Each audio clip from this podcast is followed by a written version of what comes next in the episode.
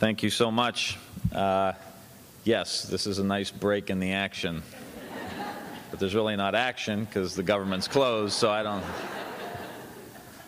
We have to come up with new phrases these days. We're in uncharted waters, but it's great to be here, and it's great to be at Walt Whitman, and it's also always great to be with Tara um, and just listen to her. Uh, on the House floor, you know, if we want to send uh, time to someone else, we say, I yield so many minutes to the gentle lady or gentleman from, I want to like yield my time to Tara Brach and let her um, go another half hour. Um, some people do get confused when they hear that a congressman is um, practicing mindfulness. There's a little bit of a disconnect. Um, and so, just as a disclaimer, you know, just because you practice mindfulness, as Tara talked about, does not make you perfect. Uh, and you know, you still stub your toe and call somebody by the wrong name and say things that are stupid to people you care about, and sometimes you say things stupid to people you don't care about. Um, but you know, it's it's the process, and I think Tara really clearly articulated how difficult it is to be a human being and to be a human being with technology and lots of other human beings and conflict and media, and then to try to govern a country within um, all of that. Uh, it reminds me, I think it was a French uh, prime minister who said, How can you govern a country with 383 different kinds of cheese? You know? It's like we've got so many different kind of people, so much diversity um, how do we begin to try to figure that all out? And that's kind of how I made my way into the whole mindfulness world. You know, I grew up Catholic, and I had my mother and my grandparents were always praying the rosary. And so my grandparents lived a couple streets down, and it wasn't, you know, we're going to go to the rosary group for show and dangle our rosaries out so we can look like you know we're pious and we're holy and then go back and you know not be so very nice. I would ride my bike in the summertime and end up down at their their house just to surprise them they were italian so there was always good food somewhere in the house. Um, and they would be praying the rosary. The tv would be off the radio would be off. That was their time to really um, get centered and to meditate and say their prayers and to be in the just I can still feel the feeling of their house. It was just so chill. You know, it was just really calm and loving and just a beautiful place. And I kind of trace my, you know, there's all kinds of points when you start, once you start uh, practicing some form of uh, contemplative prayer or meditation where you say, Oh, that was a big moment. That was a big moment. And I remember growing up that the, those were big moments, me seeing them there.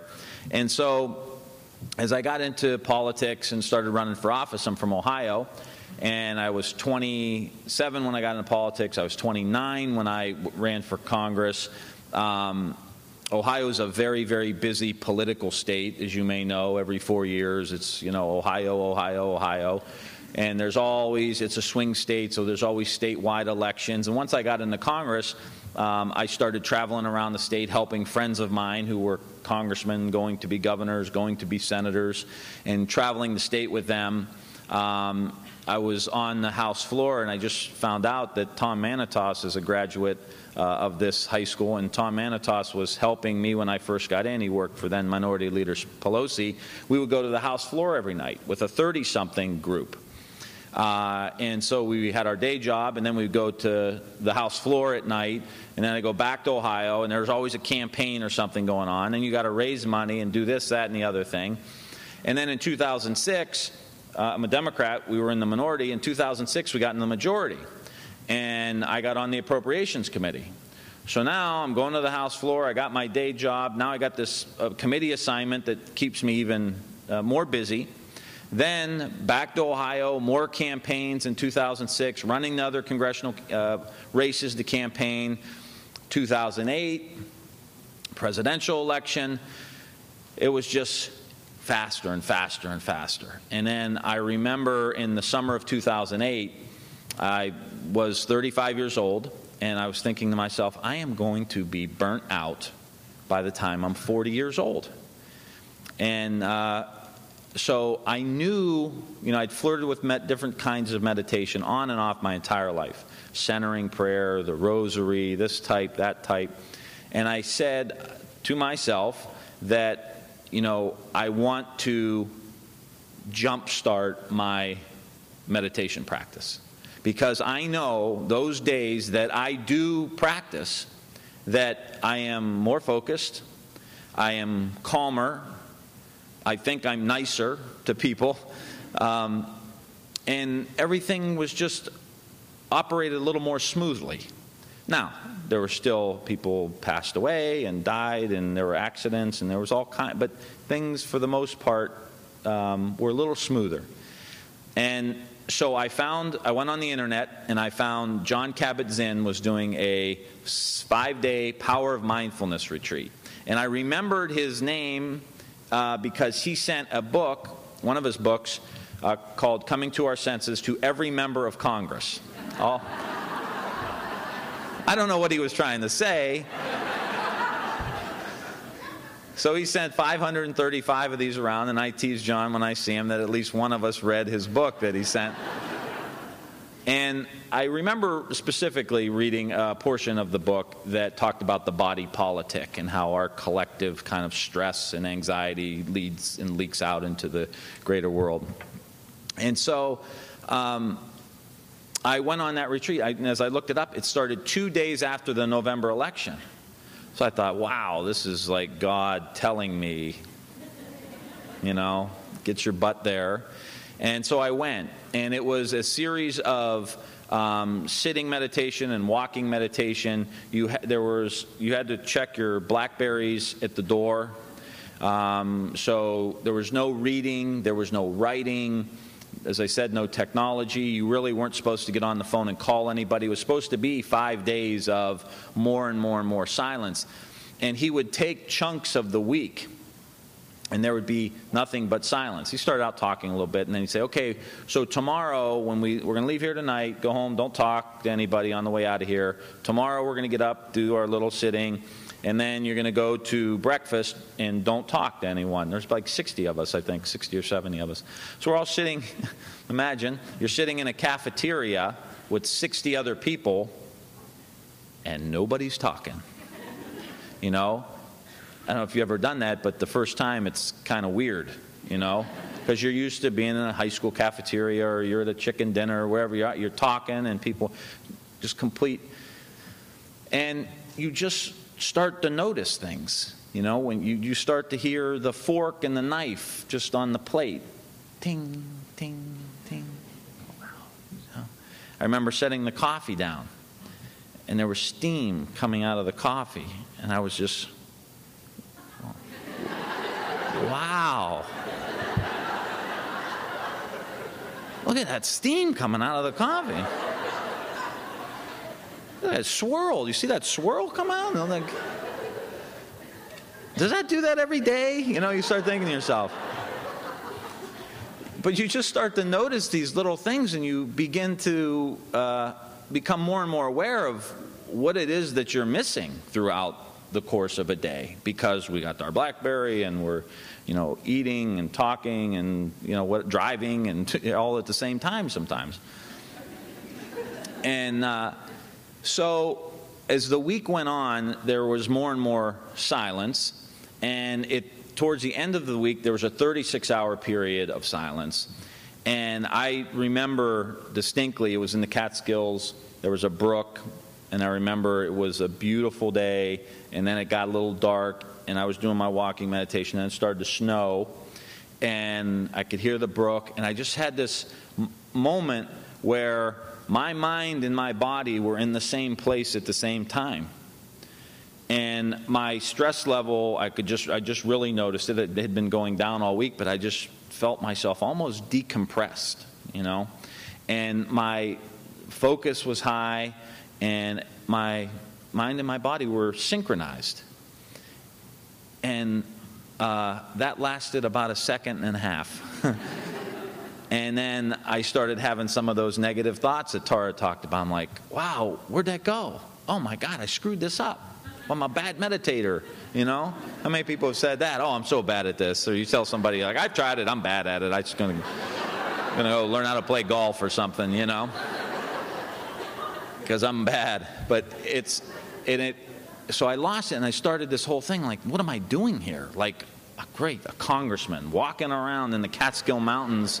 You know, don't tell you, know, you get nervous. Like I should be home. I should be campaigning because that's what my life had been the previous, you know, five, six, seven years. And and then I, because through the training that John taught, I got back in my breath. Those are just thoughts. No need to hold on. Okay, got this under control again. You know, it's it's all right. Let it go.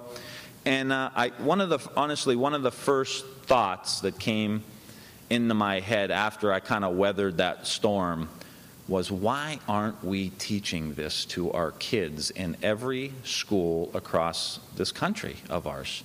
Why? Why was this some secret here that like no, you're not allowed to know how to pay attention. You know, you got to be distracted like everybody else. And I thought, man, you know, I thought if I knew how to do this, I was a fairly successful athlete growing up. I, you know, all conference, high school quarterback, got a scholarship, all that good stuff. No one cares anymore. I'm 40, but I'm just, I'm, I'm not. I'm just saying.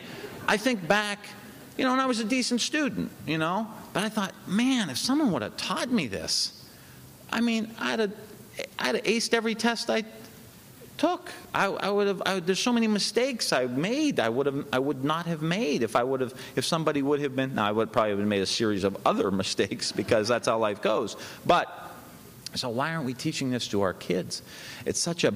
It's such a fundamental skill, and and I think sometimes today things are so complicated and so complex that we think that if someone's got a real complicated you know, approach, that must be that must be the way to fix this complicated problem that we have is with an even more complicated solution that no one will understand, you know, for the most part. And it, it's not the case. I really think that if, if mindfulness somehow, some way, makes its way to a half Irish, half Italian football player in Ohio, that my goodness gracious, it could make it anywhere, you know? like let's let's and, and that's really when I was became very committed to writing a book, A Mindful Nation, and really speaking out. You know, I take an oath every time, every two years, you know, to the uh, Constitution and uphold the Constitution. And I feel like I would be derelict in my duty as a member of Congress if I'm saying I'm going to do what's in the best interest of my country and I'm going to do in the best interest of my constituents and I'm going to try to make this a better place to live and work and raise your family. And I knew this, but then I wasn't going to say anything about it. You know, that didn't make any sense to me. And my staff and many other people said, What you, you you're going to write a book about meditation? Like, like you're, you know, you're 36, 37, you're in Congress, you got in young, you got your whole career ahead of you, and you're going to write a book about meditation you know, they said, why don't you write a, a, a book about your life? I said, I'm 37. I haven't done anything yet. What am I going to write a book about? And my, you know, you accomplish it. Barack Obama writes a book about what he did. He's the first African American president. He should write books. I'm not, you know. So I wrote a book about um, meditation, and in the book really is about uh, begins with what Tara talked about, the science and and then it gets into education, healthcare, and what it can do to help our veterans. And those are other issues, but I think for the, for the, um, the topic tonight here at Walt Whitman is really how this can help our kids. Um, there's so many pressures today that these kids are under that I wasn't under when I went to college or high school, and many of you, it wasn't there for you either, even if as many, you know, five years ago. It's just, it keeps getting faster and more complicated and a lot of us don't know how to handle it. I mean i'm as confused as can be with how to sometimes solve these problems. But what i have figured out is let's not make things more complicated. I think what we need to do is go back to the basics like let's go back to the fundamentals and I do remember that from sports. If we would have a good team and we'd have some good games and we'd win a bunch in a row and then we'd start losing, and I think a lot of really good coaches do this, They would not try to introduce really complicated new plays. They would go back and start over with the fundamentals, okay? Start dribbling and passing and shooting and making your free throws and playing good defense. We'll get back, and if we do that right, usually everything else will work out. I think it's the same for us. We've got to get back to the fundamentals of, okay, this is very complicated for kids. Lots of technology, video games, all kinds of pressures. You know, we can go through the list bullying, teen pregnancy, alcohol, drugs, all of these things. Well, we've tried very complicated programs to try to solve those, and, you know, we've had limited success. Let's get back to the fundamentals of teaching these kids how to slow down, pay attention, listen to each other, and I say this in, as boldly as I can, and care about each other. Like, we have got to start caring about each other. And just because, you know, I, and I say this at a union hall. You know, I said this at a steelworker hall in Ohio three weeks ago because it's, it's essential to our success as, a, as human beings, but it's what make, makes life worth living is having people that you care about and they care about you. We don't have firefighters that run into burning buildings and then they, they come out and they say, well, they left a, a man or woman or two in there. They say, well, we got eight out of ten, you know. I mean, like, no, they go back in. They make sure. Soldiers, families. Not, you're not going to give up on your kid, you know. That's what life is all about. And I think that is, in many ways, an extension, an end result of what happens when we slow down, reduce our stress, pay attention, think about the other person, pay attention to what their concerns are.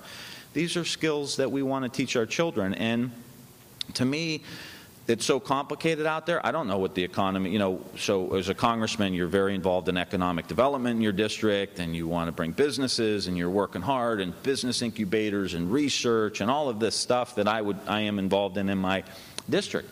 But I can't predict what the world's going to be like in 10 years or 20 years or what the economy is going to be like. So I think our best bet is to teach our kids how to be in that very complicated world, how to focus and pay attention instead of yelling at them to pay attention, teach them how to pay attention, teach them how to listen, teach them how to work in teams. And, and recognize that you don't have to solve every problem yourself. You're going to solve it collectively, and how to build and develop those skills, and how to be resilient. You know, I, don't think every kid should get it. I don't know if I'm going to offend anybody here, but I don't think every kid should get a trophy in Little League. You know? I, I just don't. I don't think that's the way to go about it. To me, you're going to fall on your face. You know? We're here to help you get back up and then show you how to be resilient. Because if we teach you resiliency, you're going to be fine. You're going to be able to uh, have success in any way that you determine. I remember I, I just got married in April, and uh, I have a nine year old stepdaughter. I somehow ended up coaching her softball team. I don't know how this happened, but I spent yesterday at the field on three nine year old softball games.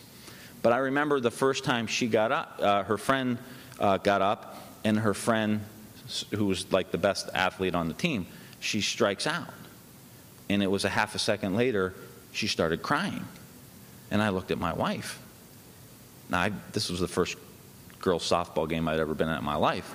I looked, I looked at my wife and I said, she's, she's crying.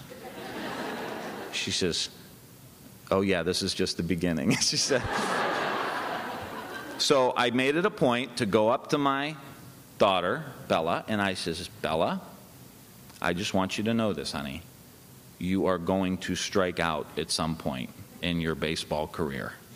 What we care about is that how what happens the next time you come up after you strike out. You know, I, I want to, and I don't know if that's right or wrong, but I wanted to teach her that I want you to be resilient. I want you to be okay, not okay with failure, but recognizing that um, as, a, as a component. And so having mindfulness, I think, in the education system infused as much as we can, I think, can be absolutely essential. And we have 313 million people in our country, and we are competing against the globe. And 1.3 or 4 billion people in China, 1.2 or 3 or 4 billion people in India. We are competing directly with them. And I think if we're going to compete effectively with 313 million people, we need every single student on the field playing for us and to have a skill and to have the creativity and the ability to go out into the world and contribute and to reach their own full potential, whatever that may be, and lift up the world. Let's lift up the world. And these kids, you want them to graduate um, and, and, lift up the world. So I think um, what I've learned from mindfulness, and I've seen it in the schools, we one of the last. Um, I feel like I can talk this way in front of you guys because you live around the Capitol Hill, but earmarks, remember, uh, earmarks are these bad things. Well, one, one of these earmarks that I got brought a million dollars back to um, Youngstown and Warren City schools to put mindfulness and social and emotional learning in the schools. And so, yeah. I don't have a million dollars for Walt Whitman, I'm sorry. but you can contribute to help get this program off the ground. I know that for a fact, and it would be a great investment. But um, so in warning Youngstown City Schools, and just to show you how the teachers have re- responded um, to this, um, when we brought, the, I basically talked the two superintendents into doing this. I brought in, got the money, and then brought in Linda Lantieri, who works in this field from New York, and it's a lot of her social and emotional learning programs she refined after 9/11 in New York with children who were right around um, the events of that day. So she's training 60 teachers. I walk in, and this woman said, "I've already, it was in August before school started, she says, I have already started treating my own children differently at home because of this program. Another woman got the ball and she says, I feel like I'm born again. And I said, okay. Um, and then there was there was a you know I, I just and then it hit me. It was like we're going so fast. You know, it wasn't a huge. It wasn't a retreat. It wasn't a five day retreat with all, all, kinds of silence. It was. Um, they would do five minutes in the morning and five minutes at the end of the day. It wasn't much. It's just we're going so fast that even a few moments of slowing down uh, are, are, very, very helpful. You know, then, then there was, they threw it to a guy that was in the back, and he was, he was pretty much my age, and I got a little nervous about this because there was about four dudes in the whole room, and me and my press secretary were two of them, you know? So I thought, okay, well, maybe let's see how the dudes like this, you know? And he, he said, he said, you know, I was a little, I, I was a little, I thought this was a little squishy before I came here. And, uh, and he said, But I've been looking for something to try to help. And, and he said, You know, last night I was at my uh, daughter's soccer game, and I was actually at my daughter's soccer game. And I was watching her run, and the, the sky was blue, and the grass was green, and the sun was shining, and it was just, he said, I got it you know, I got it. And I recognized the power of this kind of program. And, and, you know, you look at what teachers have to go through today, and you look at what healthcare workers have to go through today, and first responders have to go through today, and doctors have to go through today. Great article in the New York Times uh, about a week ago about doctors starting to use mindfulness because of their burnout rates. Um, and it's just, it's everywhere. And so let's not think we got to come up with some complicated issue. Let's slow it back down. Let's get back to the fundamentals. And let's get back to what's important in the country. And I, I know it's not going to be, you know, 1950, and I don't want it to be 1950, quite frankly. And I don't think anybody else in here does. But there, there was a sense, at least in my family, of um, my, my grandfather had a really good job, and he got home at 3 o'clock. He worked at the steel mill, he got home at 3 o'clock. And, and the biggest issue of the day for them, what are we going to eat tonight? You know, what I'm gonna. They got the garden. You go out to the garden, you know, and figure out we're gonna have the eggplant, we're gonna have the squash, we're gonna have tomatoes. What are we gonna do? You know, then they they all lived in a little neighborhood, and my great uncles would come down. They'd have a happy hour, you know. Oh my God, a congressman's talking about having a happy hour. You know, it's like no, they were being together. They were together. That was what was most important to them was for them to be together. And on the weekends, they'd go play bocce at the park, and they would have a picnic and hang out. And I, my my hope for mindfulness in our society is that we slow down enough to reconnect with those values that are basic American values. They're not left or right, they're not liberal or conservative, they're values that we all share. And if we go deeper, that's where we get the sense of connection to each other. And as I argue in the book, I, that's where we recapture the American spirit, that connection. We could disagree, we could have fights, it's fine, that's what we do. Um, but how do we how do we connect? And I would just say um, that this is not, and I, I tell this to my very conservative friends, and there are a few down there now and I like I like a lot of them. I don't agree with a lot of them, but I like a lot of them. And I when I talk to them about you know, a lot of them will come up to me quietly and they'll say, "Hey, I mean, I'm stressed out. What is that stuff you're doing? I want to learn." You know. I says, "All right. Well, you know, we'll we'll let you know what it is, and we'll show you how to do it." And um, and we've been doing staff. Uh, Tara has come down, and, and, and many people from her organization have come down. We've started a, um, a members meditation every week in the Speaker's Chapel right under the Capitol Dome for a half hour at the beginning of the week. You can come in, it's called Quiet Time Caucus. You can come in and you can meditate, you can pray the rosary. One rule can't talk, you know, which is a big, significant rule on Capitol Hill. Hard one to follow.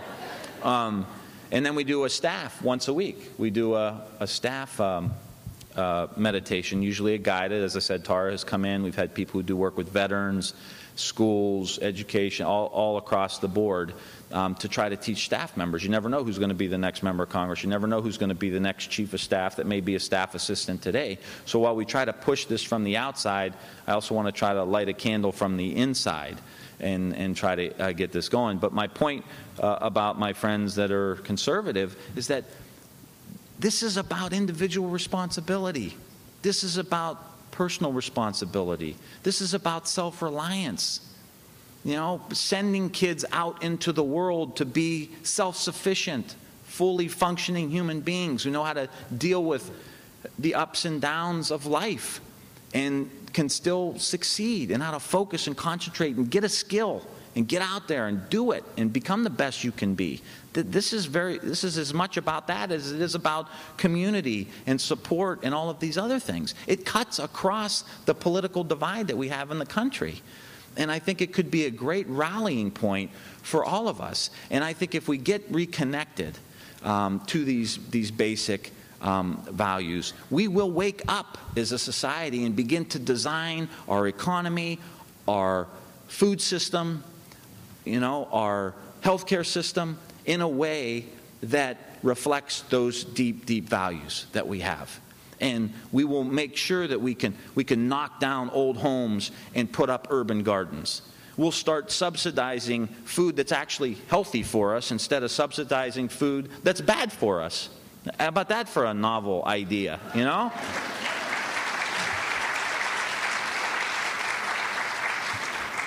and begin to reform our education system that promotes these um, um, kind of things. What can happen here and what can happen in, in Maryland can be an amazing thing um, with just a touch of mindfulness. It's not a silver bullet, um, but it is an opportunity, I think, for us to get back to those basics that can help kids be able to not just survive, um, but thrive in 2013 and beyond when things are getting very confusing for them. Thank you so much.